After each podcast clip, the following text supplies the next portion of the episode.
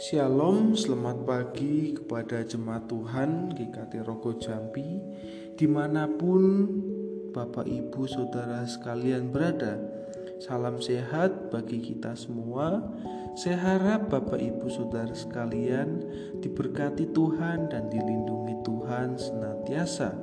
Sebelum kita mengawali kehidupan keseharian kita, marilah kita membaca dan merenungkan sebagian firman Tuhan agar di dalam kehidupan keseharian kita kita berada di dalam jalan Tuhan. Firman Tuhan pada kesempatan pagi hari ini terambil dalam Roma 14 ayat 6. Demikian firman Tuhan, siapa yang berpegang pada suatu hari yang tertentu, ia melakukannya untuk Tuhan, dan siapa makan, ia melakukannya untuk Tuhan sebab ia mengucap syukur kepada Allah dan siapa tidak makan ia melakukannya untuk Tuhan dan ia juga mengucap syukur kepada Allah. Bapak Ibu Saudara sekalian, latar belakang dari permasalahan tersebut adalah ketika itu orang-orang Yahudi Kristen yang beragama Yahudi diusir oleh Kaisar Roma yang bernama Claudius pada tahun 49 Masehi. Lima tahun kemudian, orang-orang Yahudi Kristen diizinkan kembali ke kota Roma. Setelah orang-orang Yahudi Kristen meninggalkan Roma, orang-orang Kristen yang bukan Yahudi hidup tidak lagi melakukan hukum Taurat dalam komunitas gereja mereka. Bagi orang-orang Kristen Yahudi, mereka telah melanggar hukum Musa seperti memakan makanan yang telah diharamkan, tidak melakukan sabat, dan lain sebagainya.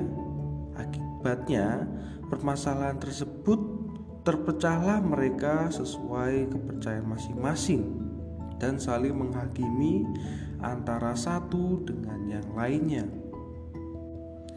Dalam keadaan tersebut, Paulus berusaha untuk mempertobatkan orang-orang Kristen Yahudi dan orang-orang Kristen yang bukan Yahudi.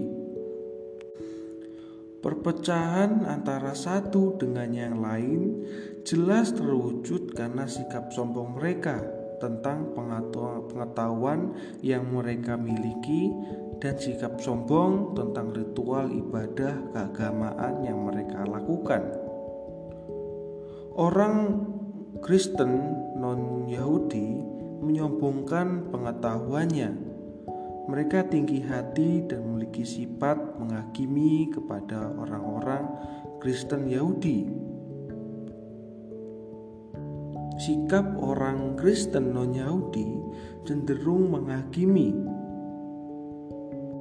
Sedangkan orang-orang Kristen Yahudi cenderung menyombongkan ritual ibadah mereka.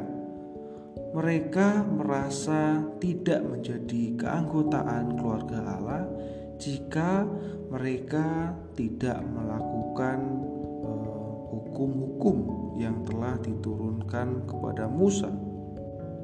Hal ini tentu berbahaya bagi keduanya karena perpecahan tersebut membuat orang-orang Kristen Yahudi akan kehilangan iman kepada Tuhan Yesus jika mereka tidak menggunakan tolak ukur yang lama. Juga perpecahan tersebut membuat uh, orang Kristen non-Yahudi akan menjadi orang yang tidak peduli. Dari latar belakang tersebut, Bapak Ibu Saudara sekalian, terlihat bahwa orang-orang Kristen Yahudi dan bukan Yahudi saling menghakimi antara mereka. Oleh karena itu, dalam tulisan tersebut Paulus hendak memberikan uh, pencerahan kepada kedua kubu agar mereka saling mengasihi dan saling menerima satu sama lain. Paulus berkata bahwa ketika seseorang memelihara hari tertentu, ia melakukannya untuk Tuhan. Ketika seseorang makan, ia mengucap syukur kepada Tuhan. Demikian juga orang yang tidak makan, hal itu dikatakan bahwa untuk mengucap syukur kepada Tuhan. Sehingga ketika seseorang melakukan sesuatu, mereka melakukannya untuk kemuliaan Tuhan, sebab di dalam kehidupan mereka, mereka lakukan untuk Tuhan. Dengan demikian, setiap mereka tidak lagi saling menghakimi atau saling menuduh bahwa mereka tidak layak untuk masuk dalam anggota kerajaan Allah. Oleh karena itu, Bapak Ibu Saudara sekalian, apakah di dalam kehidupan kita, di dalam bergereja, kita cenderung saling menghakimi apakah kita cenderung saling menyalahkan antara satu dengan yang lainnya? Ataukah kita seperti orang-orang Kristen non-Yahudi yang menyombongkan pengetahuan mereka bahwa Injil keselamatan yang diberitakan tidak tergantung pada hukum Taurat? Ataupun kita cenderung seperti orang Kristen Yahudi yang saling menuduh bahwa Injil keselamatan hanya dibatasi dengan melakukan hukum Taurat.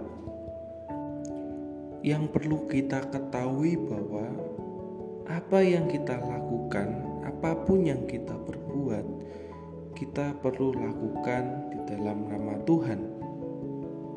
Dengan demikian, kita tidak saling menghakimi satu sama lain dan saling mendorong untuk melakukan segala sesuatu di dalam Tuhan.